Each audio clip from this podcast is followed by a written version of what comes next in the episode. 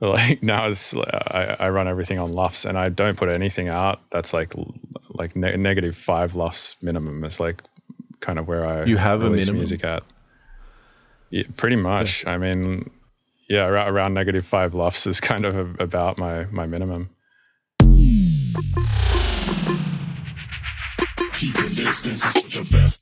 Hello and welcome to the Mr. Bill podcast. I'm Anand Harsh, editor in chief of TheUns.com, and we're back. Took a good long hiatus for Bill to collect all the Phantasmagoria remixes, which we'll be telling you about very soon. Also, he had some festival plays, a studio to build, and lots of fun stuff that you'll learn in subsequent episodes. Today's guest is Dr. Mark Bassett, a senior lecturer at SAE, Australia's Masters of Creative Industries program, where he specializes in programming within the Max software environment. He's a mastering engineer, an acoustician, a developer, and is involved with a number of music software companies. And uh, just this summer, he launched Frequia, which is technical ear training software, something Bill's just crazy about. So strap it down because this episode gets super nerdy. Everything's on the website tutorials, sample packs, tour dates, and this podcast. Go to live.mrbillstunes.com for all things Mr. Bill. Kill Bill plays Field Trip in Chelsea, Iowa on Saturday, September 17th. Then Kill Bill hits Disco Pussy in Las Vegas on September 20th. Bill plays a special IDM set at Submersion Festival taking place October 7th through 8th in Hamilton, New Jersey. And Kill Bill closes out October at Bass Country in Grand Rapids, Michigan on October 29th with Murata, Dion Timmer, Lucid, and more. Tickets at Linktree slash Mr. Bill's Tunes. There you have it. Enjoy Bill's chat with Dr. Mark Bassett. Hey, you're listening to the Mr. Bill podcast. Hey, you're listening to the Mr. Bill podcast. Hey, you are listening to the Mr. Bill podcast. Hey, you're listening to the Mr. Bill podcast. Hey, you're listening to the Mr. Bill podcast. Hey, you're listening to the Mr. Bill podcast. Hey, you're listening to the Mr. Bill podcast. Hey, you're listening to the Mr. Bill podcast. Hey, you're listening to the Mr. Bill podcast. Hey, you got, hey, you got, Hey, you're listening to the Mr. Bill podcast.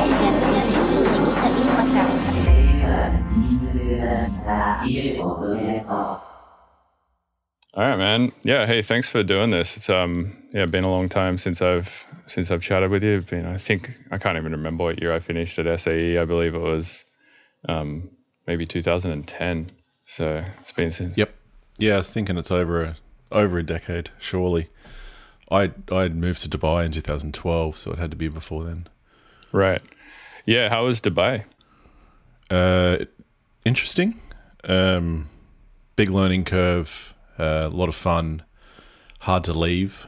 I know a lot of um, expats don't actually get out of there. Get addicted to no tax and sorry, no income tax anyway, and um, find it Right. difficult to come back. But yeah, I did two years and then moved back to Byron. Okay. cool. Um, and you were like running the SAE out there. Uh, yeah, it was the same as Sydney. So I was the academic coordinator in Sydney, and then the same in Dubai, and then the same in Byron. And did a year in Byron, and then they sent me to San Fran for a year to do some project management stuff, and that was 2016, and that's when I started this gig. So I'm still in the same role since 2016. Gotcha. You're working at the um the SAE in San Francisco. You said. Yeah, uh, all of 2016 basically as a project manager developing curriculum for um, the new degrees and associate degrees back then. And then while I was there, I um, started this role. Okay. So you probably know Ivo Ivanov, yeah? I don't. No. Okay. So Was he he, used to. involved in Expression? Yeah, he used to run it. Um, he was one of the first. Actually, it was in 2012. I think it was like the one of the first tours I did of America. Once I like got out of SAE, I basically started releasing music and then touring. Um, and yeah, one of the first people I met in San Francisco was him, and he he now runs a plugin company called Glitch Machines. He works with like Richard Devine and stuff like that. Right. Yeah, I think Expression closed um, and SAE purchased them after they'd closed, um, kind of like a lifeline, and then and then ran them um, for a while. Um, but no, I don't. I I know the name. I, I never met him. I never saw him on campus or anything like that. Right. Yeah. The other two people I know there who I believe they worked at Expression was um, Josh Hinden from Twisted Tools and who was the other person I knew there? Um, uh, Brian Triphonic. yeah, Trifon, Brian Trifon, who has this company now called Finishing Move. I think that they they wrote all the music for like Halo and stuff. It's a great company name. I don't know either of those guys. I definitely remember those names though, if I did. So Nice.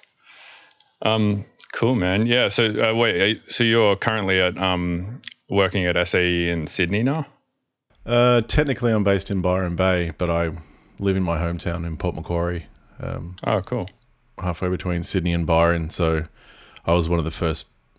Well, I think I was the first SAE employee to work 100% remotely, because all of my um, all my contacts at work, everyone I work with is in another country essentially. So remote doesn't make a huge difference uh, to me. I do a lot of weekends and strange hours. Um, right. And I imagine at, at this point, like everyone's pretty, um, pretty used to working remote after the pandemic and stuff, right?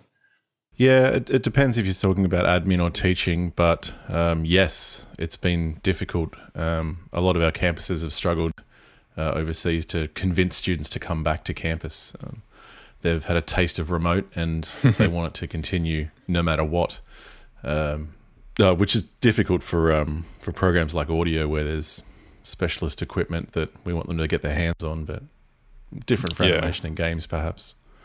Right. Yeah, I would have honestly kind of liked that for a lot of the classes I was doing when I was at SE. I was living out at Windsor and I was studying in Sydney. So the train ride was about an hour and a half uh, each way. So I was doing three hours of train four or five times a week. So if I had a class at 9 a.m., I had to wake my ass up at 5:30 a.m. and get on a 6 a.m. train or something like that. And then on and my I'm fucking horrible at sleeping. I've always like it's not like I'm an insomniac. I'm, I'm just bad at going to bed. Like I'm I'm, I'm bad at like I'm bad at staying up and working and like getting you know and being like oh fuck it's 3 a.m. I got to go to sleep and then you know so I was like I was just fucking wrecked the entire time I was doing SAE basically. I remember you had to travel a lot. Um, I remember not a lot about every student, but I remember you had to travel a lot Yeah. to get there. Yeah, it was horrible, um, but worth it. Uh, yeah, so I, I was reading on your website that um, you rebuilt at least one, but possibly more, mixing consoles in a virtual environment for the sake of students being able to like kind of understand them and operate them um, virtually. Uh, how, how'd that work? Because like, again, that would have been an amazing thing to have when I was going to, to SE. Because I, I remember trying to get like studio time back then. It was pain in the ass. Yeah. Uh, It, it started back then. It started when you were at SAE in kind of 2009, 2010. I started using Max MSP software, which is just called Max now. Um, I was forced to use it as part of my master's research. We built um, listening test interfaces like compare A to B and adjust this. That interface um, was built in Max at um, Sydney Uni, so I had to learn how to use Max to do those to build those experiments. And then I started messing around with it and developing just little interactive, you wouldn't even call them apps, just little interactive bits of software to demonstrate things like phase cancellation and just the, the, the principles of sound and, and signal processing. Um, and nothing was uh, nothing I made back then was anything close to to the console I developed recently. But I did a I made a prototype in I think it was 20, 2018, 2019, little Behringer desk. I just wanted to take a single photo of a console, like a high res photo, and then edit it, cut out all the dials, cut out all the switches, or just extract them, and then paste them back in in Max and program it to work. So the the larger consoles you're talking about, there was the Audient was released in October 2020, Audient ASP 4816 simulator.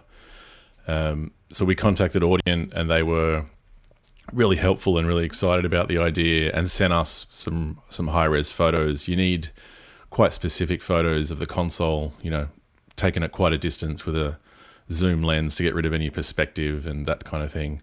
Um, Audient were nice enough to take every single dial and fader off the ASP 4816 and photograph it without dials or faders, um, which saves me a lot of work. But essentially, you just take a photo of a console and then in Photoshop or whatever, you extract a dial, um, a single image of each different colored dial, each fader, um, each switch in the on and off state, each light in the on and off state. Um, and then for the dials, I used software called Knobman at the time, which rotates PNGs or JPEGs. Because if you get a JPEG of a dial with the with the indicator at vertical at twelve o'clock, and then you rotate it in your graphics software, it just it loses Yeah. quality because it's JPEG, look it's shit. compressed anyway. so Knobman kind of over, I think it oversamples it and then rotates it. So you take one image of a dial, and Knobman spits out 270 images, one for each degree of rotation, and then you hmm. import that long horizontal PNG of 270 different image pictures into Max, and then you can animate it as a knob. Um, so you you basically put a giant photo of the console in Max, and then over that you put the knobs, and they animate. They can turn, and then you put this. You generate two different image states for the switch, the on and the off in Photoshop, and the light, the on and the off, and then you put them into Max. So now you've got something that visually looks like a console that works, but it doesn't do any audio processing. So then you've got to kind of jump under the hood and do all the audio processing, which was um, easier with a um, with a schematic of the console. Um, so the prototype I did in, in sort of 2018, 2019 was just a virtual console and that's it, which was kind of limited in terms of its usage. But for the Audient and then the Mackie that came after, sorry, for the Audient and the Mackie that came after, I added in sort of additional learning and teaching materials, so interactive tutorials and um, a feature where if you hover your mouse over different sections of the console, it tells you what it does. Um, it was quite a challenge actually to get to find a manufacturer who was interested in the idea of making a virtual simulation. I'd been contacting manufacturers since maybe 2017, and none of them were interested in what they saw as a product that was a was competition to their physical console. So Right. in but their that's mind, not why you're building it, right? Like you're building it for educational purposes, not so not to sell it to somebody to be like, here's a virtual version of the console, so you don't have to buy the physical one. No, and you would never mix a track on a virtual on the virtual consoles Yeah. I made. You just use a DAW. Like Right. it's, it's it's it's not suitable. It's such a headache to do it that way. You can Right, record the the sounds outputs of- of them, but Yeah, and by the sounds it runs in like as a Max patch, right? yeah, it's a standalone Mac application. Um, Hmm. In Max, you can export anything you build as a standalone application. So, Hmm. for example, users that download the apps, they don't need to have Max on their machine. Um, it's and like just a native spits it out as a like a DMG or Yep. Uh, it's a dot app, but you wrap it up as a DMG. Um, it's a it's a native runtime app that I think it contains a runtime version of Max in the app itself, but the end story is that the user doesn't need Max to run it. Um, you just need a Mac. Uh, it doesn't work on mobile devices. Not that you're going to scroll across a console on your iPhone, but Right. Okay. So so basically if like you're a student at SE now you just like have access to a repository somewhere and you can download this app to to You don't need to be a student at SAE. It's it's publicly and freely available. Um, we wanted to make it that way from day one, so you can go to the SAE Australia website and there's a download link for the Audient ASP 4816 and the Mackie 1604 VLZ4. All you need is a Mac. Hmm. There's, I mean, they're SA branded. There's an SA logo on them, but anyone is free to use them, download them, use them as hmm. training materials at their school or or not.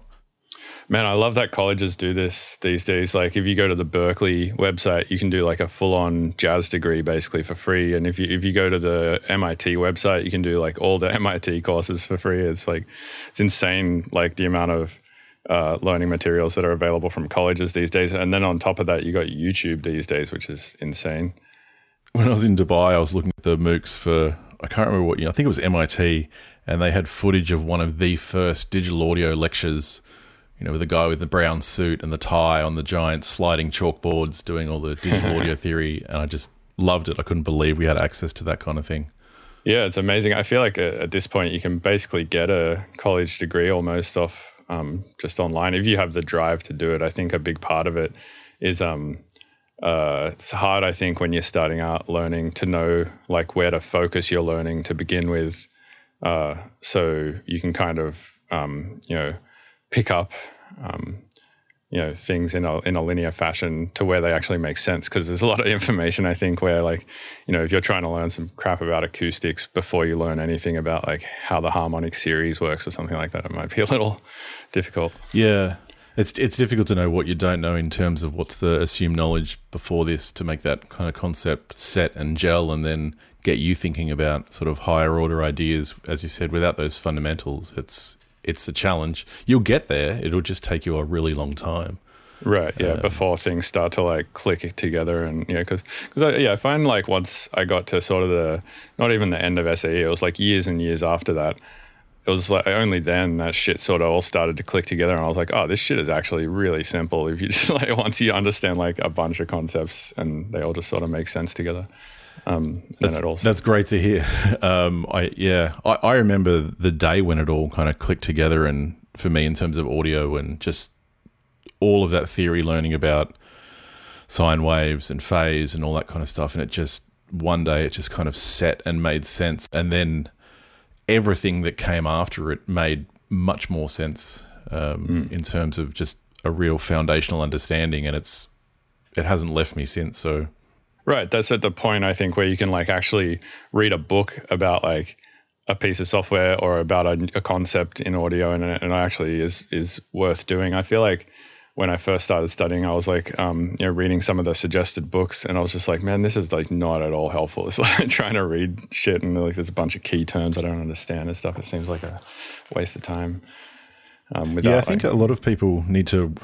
We don't we don't really know when we're students that we all learn really differently, and for some people, reading a book is an absolutely fantastic way, or for some people, sitting through a three hour lecture is a great way to learn, and they.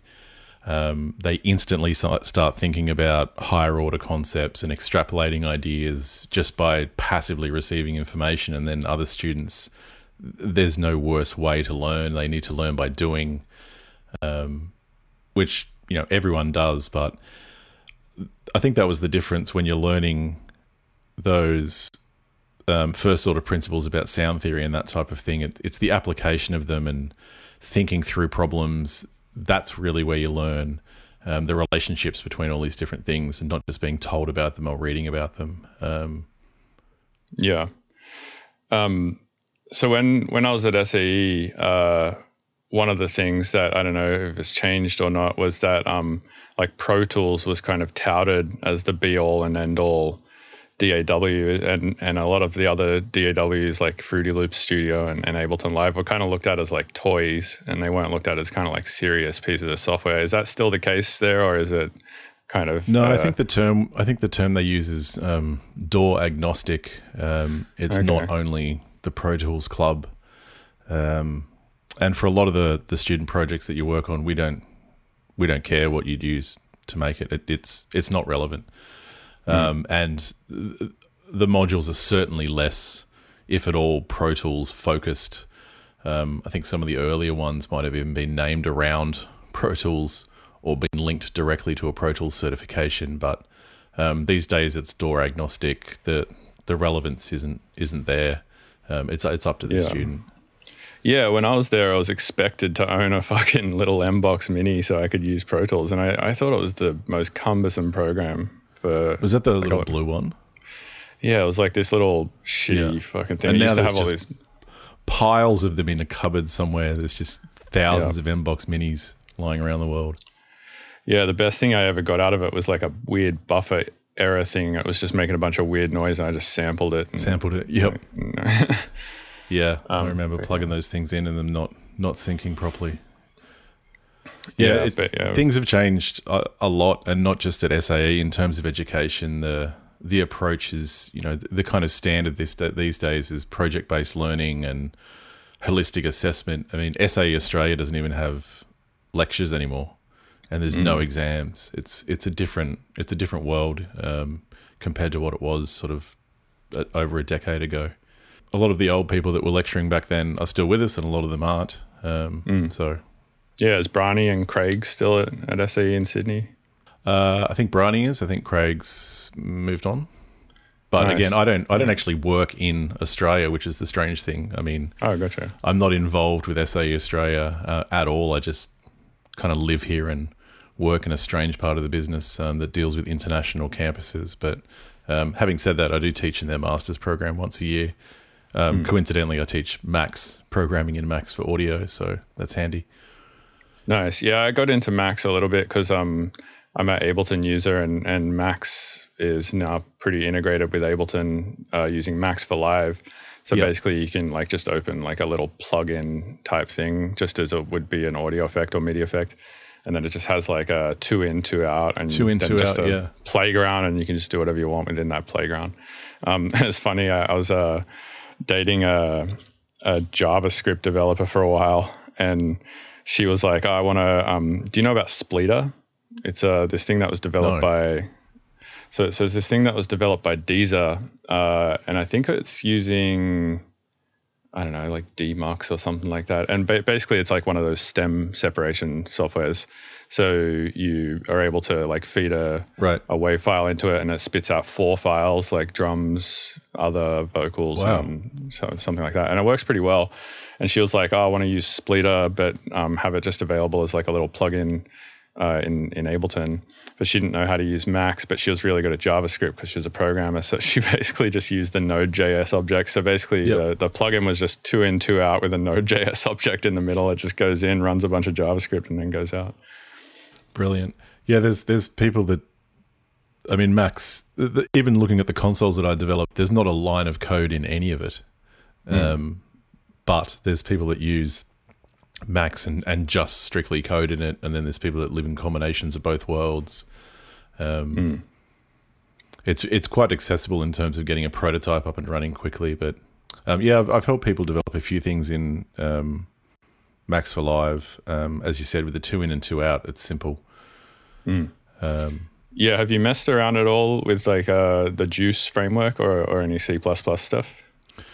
Um, no, is the short answer. Um, JUCE is an integral part of Max and part of the the software that I develop, but I don't have any direct involvement with it. It's all in, it's all done for me in the in the back end. Um, But no, I I intentionally don't dabble in those worlds because I don't need to at this stage. But now I've said Yeah. that publicly, I'm sure I'm going to have to.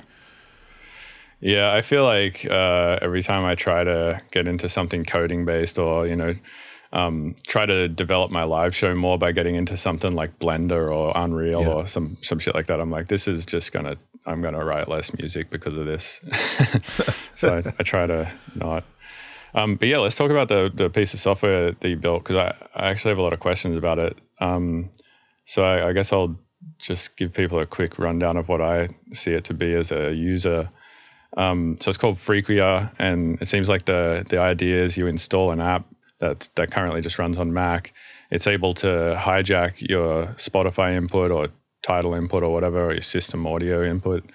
Um, and then it basically has three buttons on it: question, response, and answer, or something like that. And basically, you hit question, it applies a EQ setting to the to the input that you're listening to. So whatever you're listening to Spotify, you hit question, it applies an EQ setting to it. You can't see what that EQ setting is, then you have to guess what it is, and then you hit. That's my response. That's what I think it is. Um, then it tells you if you're correct or not, and you have like some difficulty settings. I believe easy is just frequency. Uh, medium is like frequency and and how much of that frequency like, is it less of it or more of it, and then hard mode is like frequency, how much of it there is, and then the quality factor of it. Um, is that is that basically uh, correct? Yes. Yeah. Um, it's called, I guess you would call the category of software technical ear training. Um, so it's a technical ear training software that focuses on equalization. There's there's technical ear training software that's compression and reverb identification and all sorts of stuff. Um, but yeah, it's a standalone app um, for a Mac only at this stage. Um, you can also drag in your own audio files as well if you don't want to hijack a, a system uh, input.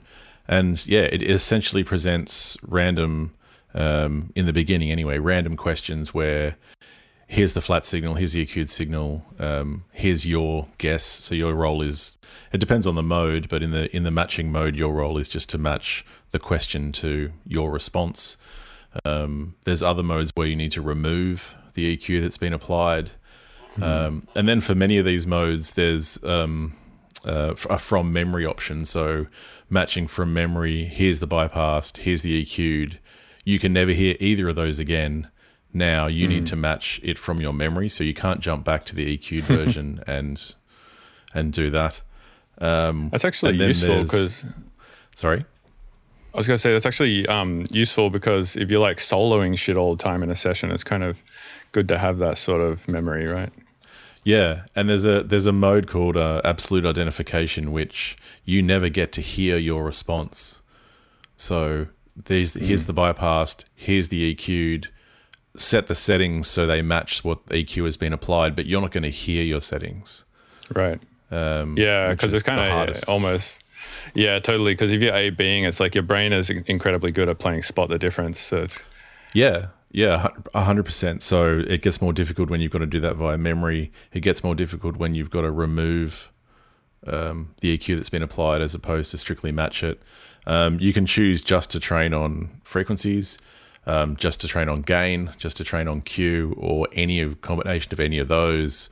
Boosts only, cuts only, boosts and cuts, and then you can control how difficult it is, meaning how many frequency options. Sort of, uh, we start at um, two octave, octave, or one third octave, depending on how difficult you want to make it. So the hardest you could make it would be doing third octave frequencies, um, one dB gain increments, boost and cuts, um, and a range of twelve different Q values, and then you set that to the absolute identification mode, and it's very, very difficult to do. right. That's like mastering engineer shit, right? It's like Yeah, one of the first people that purchased it was a mastering engineer over in Germany who said you need to do 0.1 dB increments because this is too easy. Um, ridiculous. Yeah, I almost wanted to ask him to record his screen and send it to me. yeah. I was like who the fuck is hearing that shit? And you can hide the when you adjust the controls, you'll see you'll see the graph of the EQ change. You can hide that if you don't want to stare at EQ curves, but Right. it it stores your performance over time. So after a while, after a couple of sessions, you can engage the adaptive training mode, and it will analyze your performance to date and. To put it simply, give you less of the questions you've got correct and give you more of the mm. questions you've got wrong. right. Um, so you're like actually getting better at the shit you're bad at. And, Yeah, instead of just presenting you 1K, if you keep getting that boost correct, it, it will just present Right. that less and less and less, and then the wrong ones more and more until that sort of balances out. Mm-hmm. Um, the other unique feature about it, which was really the focus of my PhD, is the ability to turn off audio when you're sweeping throughout the spectrum. So there's kind of two different schools of thought of how you should learn to use an EQ. One of them is that you do a narrow boost and then you sweep it around until you find what you want, and then you make an adjustment. And then the other approach is you don't do that. You guess what you want in terms of frequency, you guess what you want in terms of gain, and then you engage it and see if you're correct. If you weren't, you immediately disengage it and then guess again. And you don't expose yourself to the sweeping throughout the spectrum. So mm. Frequia has a button where when you adjust the control, if you turn sweeping off, it will mute the output if you're in the middle of any type of adjustment, and then only when you let go of the controls, it'll play audio back for you. Mm. Um, do you think there's a problem with the EQ sweeping method? Uh, my PhD will tell you there's no empirical evidence to support either method. Okay. Um, Yeah. The argument is that it exposes you to a whole lot of wrong frequencies, but um, I think if you asked audio engineers how they learnt, they either won't remember or they'll tell you they just used a console in the studio or a DAW and and eventually learnt. N- Not a lot of people actually remember the specific method or even if they used one, but um, me personally, it would have been a mix of both. Um, it's more intuitive, I think, to sweep around when you're when you're learning. Um, but I think a combination of both is still used. I'm pretty accurate with my EQing these days, but I'm still going to maybe not land on exactly where I need it and need to tweak it once I'm there. And I'm certainly not going to disengage the EQ while I make fine adjustments and then re-engage it again so I don't expose my ears to these supposedly wrong frequencies. But um, I, I read about it in a in a book by Michael Stavrou called Mixing with Your Mind, where he, he was adamant that you do not sweep under any circumstances throughout the spectrum because in his mind it's the equivalent to a pianist playing all the different notes up the piano until they find the right one. Uh, I'm not sure that's a great analogy, but his It's book also like fine is if you're listening to jazz or whatever, right? Yeah, yeah. His his his book inspired me to to do research into this because there wasn't any, and just investigate those two different modes of um, how to how to train a student to use an EQ, EQ. So I built an ear training program where half the participants could sweep throughout the spectrum when using the ear training program, and half of them couldn't. And then you need to establish well, how do you know if the ear training program worked? Like, what performance are you measuring? So I had to develop these tests of sensitivity. So our our theory was that when you train on an ear training program, you will get better at making. You'll become more sensitive to adjustments in in timbre, essentially. Um, if you compared your performance at the beginning to the end, that's that was the theory that was that we were running with. So we developed ser- uh, several tests of sensitivity to timbre and tested students before they did the training and then at the end uh, to see if there was any difference, and then compared the sweeping group versus the non-sweeping group to compare between those two groups to see was there any difference in improvement in sensitivity to timbre between the group that was allowed to sweep and the group that wasn't. Uh, and the answer was there there wasn't any difference between those two. So there's certainly no experimental evidence out there that one is better than the other.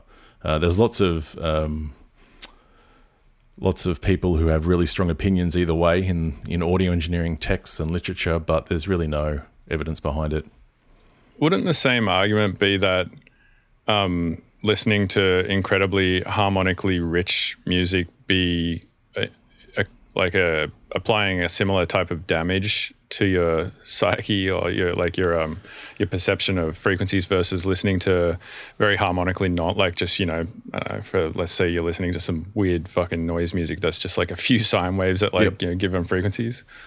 Yeah, it's an interesting it's an interesting argument. It sounds that- like yeah, it sounds like the argument is like exposure Yes. to any frequency other than the one that it sounds like you want to is- isolate in this one particular mixing exercise that you're doing or, or this this mix done or master or whatever it is that you're doing is detrimental. Yes, that's the argument, and it, it's certainly not an argument around efficiency because you know sweeping is faster for for. Or I mean, at this point, engineers. you have like, right. Or I mean, at this point, like the technology is insane. Like you just put soothe on it and just turn the depth control up, and it just it'll basically remove resonances until you have a completely flat spectrum.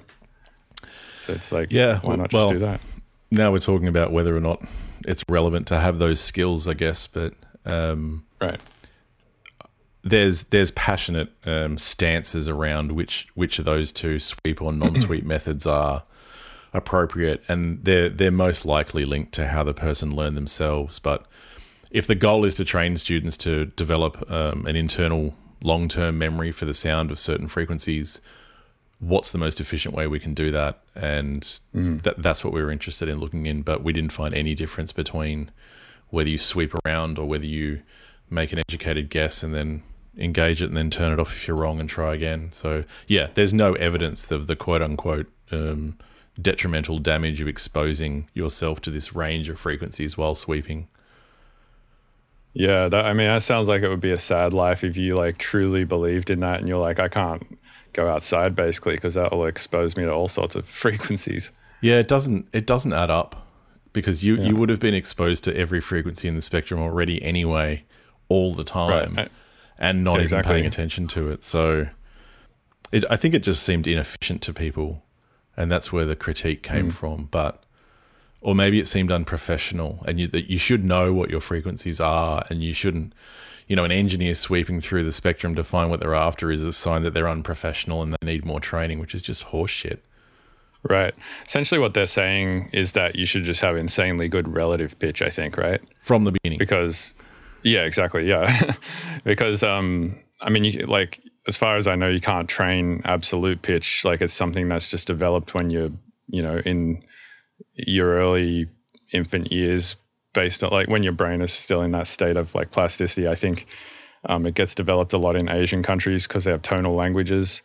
Uh, it also gets developed a lot around like jazz musicians and classical musicians or people whose parents were jazz and classical musicians and were playing them like very high information music with like tons of different keys and shit going on all the time. It seems like they're the people who who develop absolute pitch the most, and it seems to me uh, from what I've seen that you, it's really hard to develop later in life. But I have um, bunch of friends who have crazy relative pitch. Like I have one friend who's able to whistle, like he whistles a sweep, he goes like, and he knows that top note that he can hit with a whistle is a C, and then he just is able to really quickly figure out what what key a track is in or whatever he's doing. Wow. Um, from there. It'd be interesting to have that version in in the spectrum where you know if you've got um, perfect pitch, you know it's an A. Right. in well, I have a yeah, I have a friend who who's like this as well. He's like he he has absolute pitch, and he's had it from a young age because his his parents were um, you know jazz musicians and, and made him play piano from a young age, and he's pretty much assimilated it to frequency recognition. It's really crazy. Like I'll be writing music. I've only been in the studio with him once, but I was in the studio with him for three weeks, and um yeah, he'll be listening to something. He's like, "Oh, that snare has too much like A sharp in it," and he just like knows whatever frequency that roughly is, and is able to just remove it. And you're like, "Holy shit!" That just like fixed the mix. I would that would have taken me a while to figure out. Because they, they know which A as well, right? They don't just know that it's an A. Right. It's Yeah, they know it's like what octave it is. And yeah, because that would be frustrating in the studio where you where it's got too much of some multiple of 300 hertz. I can't tell you if it's 150, 300, 6 or 12, but it's it's it's a multiple of that. Right, right. Yeah. How how much of mixing and mastering do you think is like this technical ear training based stuff, or, or this like yeah this this technical kind of um, approach versus um, like a personal preference in these domains? Because I quite often feel like um, mix downs for me at least are almost like um like artistic choices most of the time rather than and and I feel like the reason for that is because I, I tried to take the other approach um, kind of when I got out of uni and then for a long time after that I was like oh no mix downs like have to be done this certain way. Like you can't you can't throw like uh, for instance like these days I don't even use limiters right? Like I throw uh, a clipper on my master and I just push gain into it and it just chops the tops off like that. And I like the sound of that. And that's something that took me like 10 years or something to like undo knowledge of at university from people who were like you can't overcompress shit and you can't clip shit and digital clipping's bad and like all this stuff um, so yeah I don't know how much do you think is like an artistic preference or versus um versus the like a technical sort of thing You can do whatever you want, and you know I agree with you. There really shouldn't be, or there aren't actually any rules around anything. People are going to tell you things, but whatever works for the mix and whatever works for the the creative vision is what works. I think what's important is you need whether it's technical or artistic, you need an ability to be able to discriminate between very small changes in sound. And mm. if you want to relate if you have a, a vision in your head of what you want that sound to be like, that's that's in the artistic world. How do you translate that? How do you actually achieve it? You need to go into the technical world to do that. So I think it's it's a combination of both. But I think if you're a if you're a mastering engineer, the approach is what makes the song work, what works, what serves the song ultimately. It, it's as simple as that. We've we've had tracks leave leave the mastering studio I worked in that we didn't really touch. They were absolutely fine as soon as the artist brought them in, which is the ultimate compliment for the mixing engineer. But a lot of clients, um, certainly in those days, they wanted things done to their mixes. I mean, they're not, you know, we're not paying you to not touch our mix, even though that's the ultimate compliment for a mixing engineer. You know, it's the equivalent to mm. going to the doctor and paying them whatever you pay them, and they say you're fine. You're paying them for decades of experience to make that judgment call, and it's the same with the mastering Right. engineer. So there were clients that wanted that wanted things done to their mix, damn it, because we're paying, regardless of whether that was the appropriate appropriate choice. I sort of went down a tangent on that one, but um, that does happen. Yeah, I suppose like at that point, um, you're almost just paying for a like a relief of anxiety. Maybe I Yeah, feel like quite often before I put something out, I'm always like, "Fuck, I hope it's okay." especially in the bottom end, even really experienced um, mixing engineers that I had the pleasure of working with would just come in and go, "How's the bottom end?" That's all they care about because that's one of the hardest things to get right in in small rooms, especially from a monitoring perspective. So they knew the rest of it was hmm. fine, but that actually reminds me. I had a client come in one day who hid a 22 kilohertz sine wave tone. Uh, well, didn't hide it, just put it across one of his tracks hmm. on one side, on the left hand hmm. side, just to see if I could hear it, like as a test for the mastering engineer. And the VU meters just blew out. I, I saw it before Right. anything else. I didn't hear it. and I couldn't identify what this what was making this thing happen. Um, and then I asked him about it. He's like, "Yeah, I put this tone in just to see if you could hear it, just to test you out." Wouldn't you just see it? Like, I I mean, one of the first things I'd do if I'm mastering a track is put like Pro Q or something on it, and it's just a spectrum. You could just probably see that big spike, couldn't you? Yeah, I think I was. Uh, we we have those spectrum analyzers, or had those spectrum analyzers in front of us, but um, I, I noticed it on the VU meters first, and just was looking around to try and find because I thought it was something in the gear, so or something's misbehaving here. I got to check a few things. And, yeah, because you blame blame yourself first, and then Right. eventually find out that you're being tested. And he was doing it just to like see if you would do anything to the file, or just to see if you could. He wanted to know if I could hear that frequency, if I could hear that Oh, high. gotcha. Can anyone hear that 22k? That seems pretty. I would bet money that it, that someone can definitely, Okay, but interesting. I don't know. What do you mean by here? Can they? yeah, exactly. At some point, it's like the, at some at some point, like you, you you're just hearing this the drivers of your speaker distort, right? Like because Or there's like whenever I start to do But is that is that Mm-hmm. Yeah. hearing, quote unquote? Like if, if you're turning it on and off, and you have a physical awareness that there's a change, how you know at what point is that hearing and what point that isn't? It's just you might be hearing your eardrums click. You might be hearing a pressure that's there and not there, but you're not actually hearing the tone itself. You just you're just aware of a thing. Um, when you Mm. yeah, it's like kind of just sound pressure, right? So you're just hearing like a it's just a yeah. Yeah, I mean, it's, feeling of, of course, it's technically hearing, but um, are you actually hearing that frequency? Probably not. Are you um have you done much uh training with hearing the difference between uh files of different bit depths, like 16 bit versus 24 bit and stuff like that?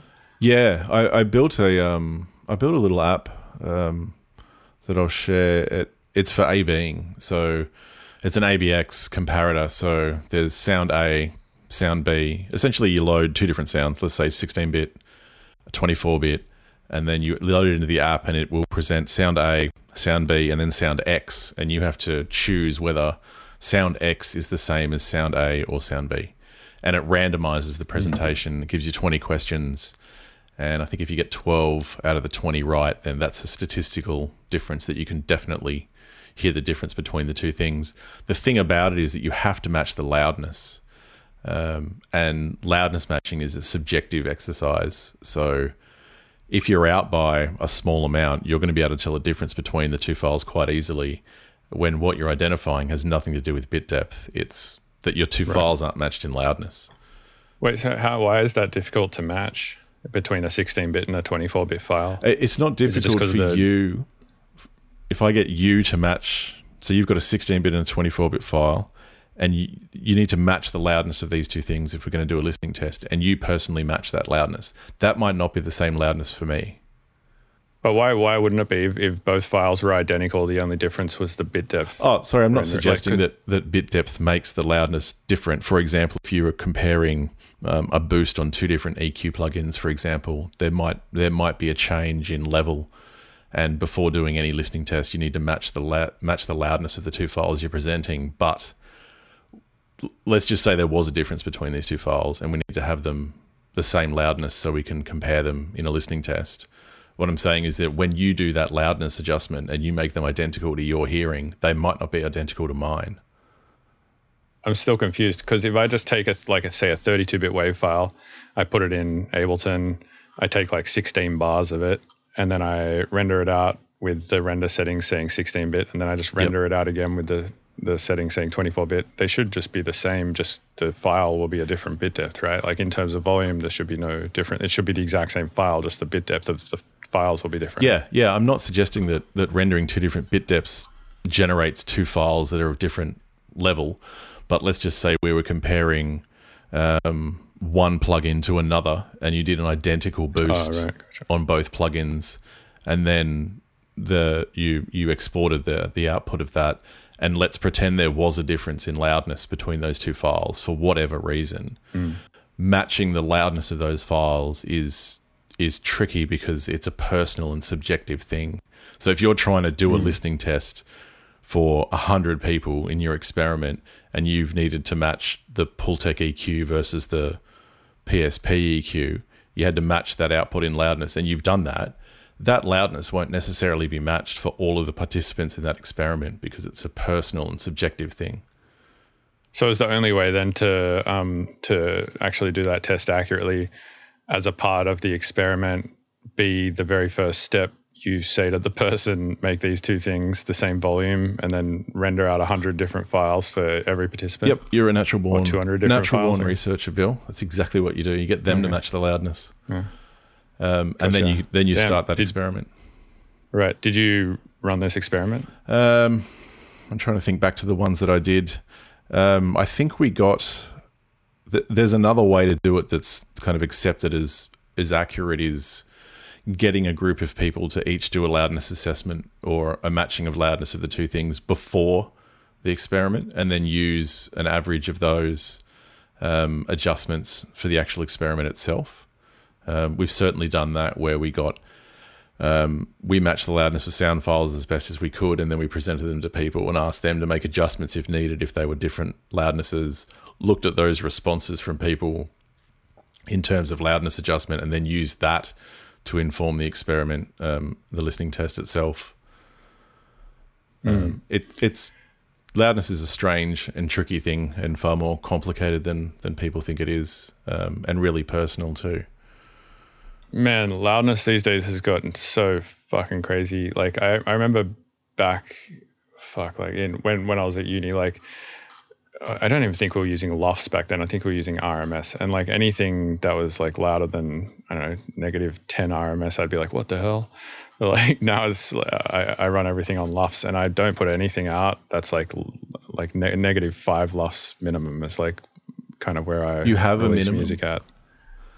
Yeah, pretty much. I mean, yeah, around, around negative five LUFS is kind of a, about my my minimum. Yeah, it's interesting. I Um, never. for for for various reasons. Uh, one, I like the sound of it. Like it's for, for the go. type of electronic music I'm I'm writing. Like a lot of that slammed sort of clipped sound is is is, is what makes it sound all gelled together and what makes it sound like a big fat wall of sound. Um, but also, uh, you know, playing it out in clubs, you know, you're playing against other DJs. If you're doing a back to back with somebody else, it's like, you know, they're going to play a file and their file is going to be whatever loudness and your file has to match that. And, but then, you know, you've got the streaming thing these days. So I try Yep. to, sometimes I'll do a separate master for that. But Yeah, it's interesting. I mean, that that argument that it is the sound, the the whatever negative word you want to come up with for limiting dynamic range that much and making it that loud. Again, th- there are hmm. no rules around it, and that is literally part of the sound you're trying to achieve. So, Right. I mean, at the end of the day, to make that file negative 10 LUFS, I'd just be putting like a gain plugin on it and turning it down a bunch of decibels. yeah, it's not getting any more dynamic range. Yeah, exactly. It's just getting quieter for whatever reason. And then it's like your sausage just looks smaller. Yeah. And there's a lot of those arguments around the sort of loudness wars years ago was, well, you know, users have a have a volume control. They can turn it up if they want. Well, they can't. At, at your shows when you're playing, the listener can't adjust anything. right. And it's arg- arguable that on Spotify, they, I mean, they can, but a lot of people, they just don't. A lot of people don't. Like, I mean, I'm sure if you looked at the statistics for how many people go into their Spotify preferences and turn off uh, normalization, is it's probably 10% of people leave Yeah. That. Yeah, they don't I want imagine most people are just, yeah. they want that seamless transition of background wallpaper music. That, that's, mm. Speaking of seamless transitions, though, in, in Spotify, it's like a fucking better DJ than me at this point. It's like they, they have so they have so many data points. Like I, I the, the amount of data that Spotify must be hoarding at this point is fucking crazy. But like I'll, I'll be sitting there listening to some shit, and I'll be like, wait, what the hell? Did that just change song?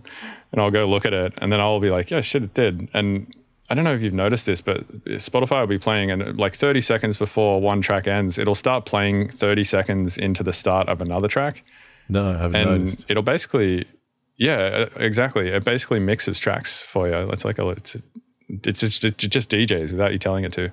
Or it just used to be a crossfade, and now it's actually thinking about it. I don't know what it used to do, but but yeah, now it definitely is like actually doing some shit where I'm like, I'll I'll go back and then listen to tracks before it and be like, oh shit, that's actually like a yeah, that's an interesting mix. Like that that actually just found a thing that that mixes really well with that. I might use that.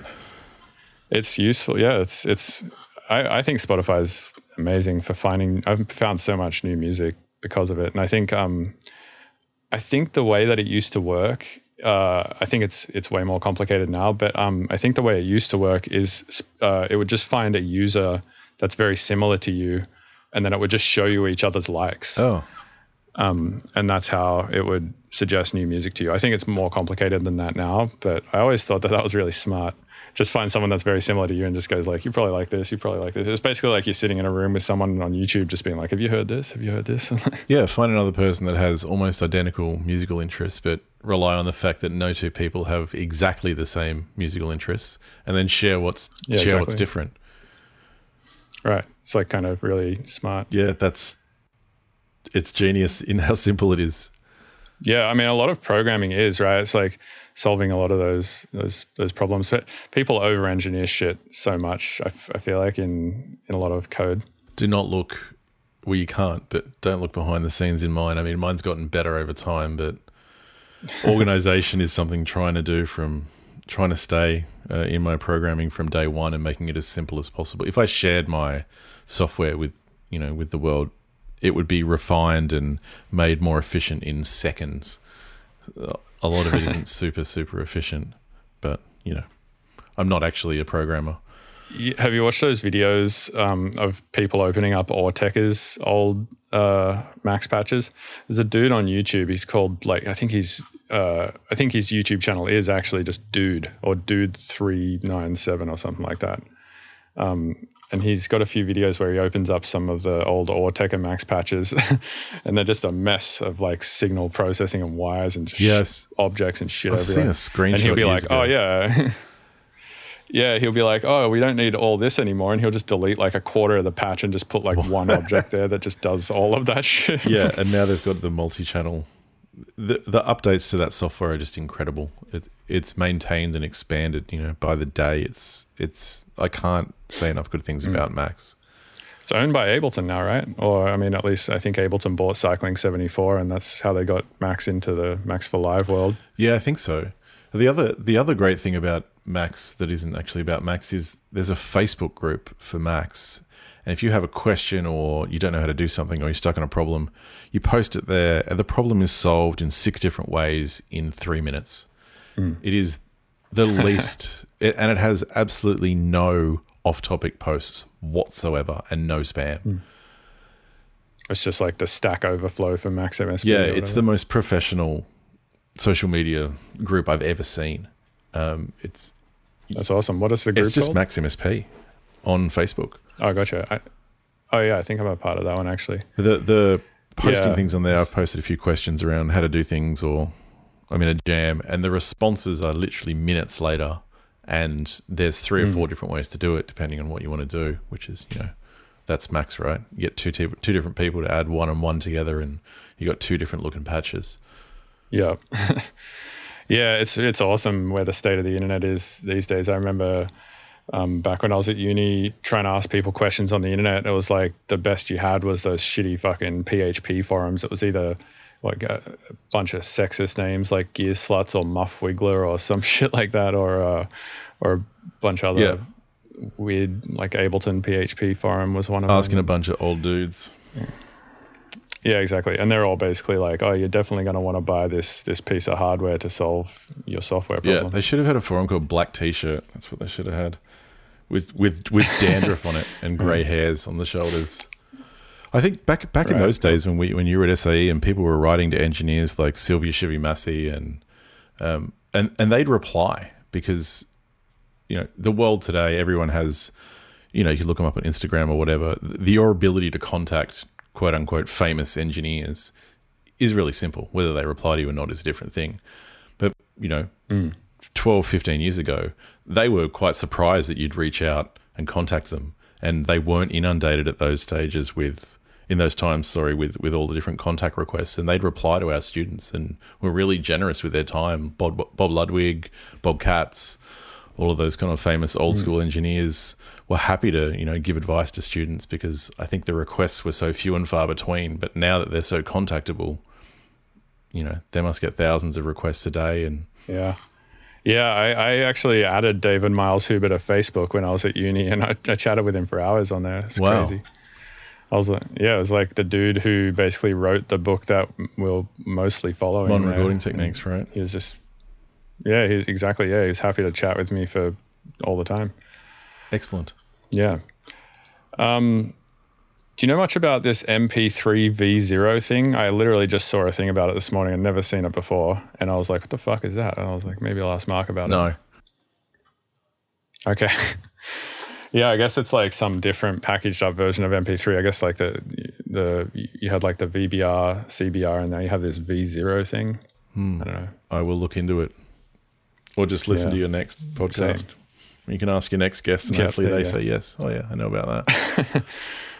Right. Yeah, who would know about that? Probably somebody who uses LimeWire a lot or something. Someone from the Fraunhofer Institute or something like that. Right. Yep.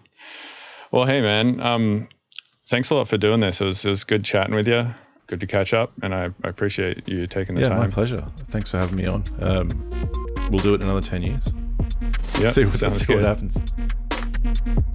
Yo, what's up? Thanks for listening to the Mr. Bill podcast. This show is produced and edited by Robert Fumo. You can get early access to the show by going to my website, MrBillsTunes.com, and paying me instead of Patreon. And remember to go rate and review on iTunes, or I'm going to come to your house and punch your dog in the throat, upper deck your toilet, and fuck your partner. Note, I may or may not do those last couple of things. Uh, you should probably just go rate it on iTunes or Spotify or wha- whatever it is that you listen to the podcast on because it really helps the podcast. Um, but but just know that, that it'll go a long fucking way to me not doing those things if you do go do that. So uh, just just putting that out there.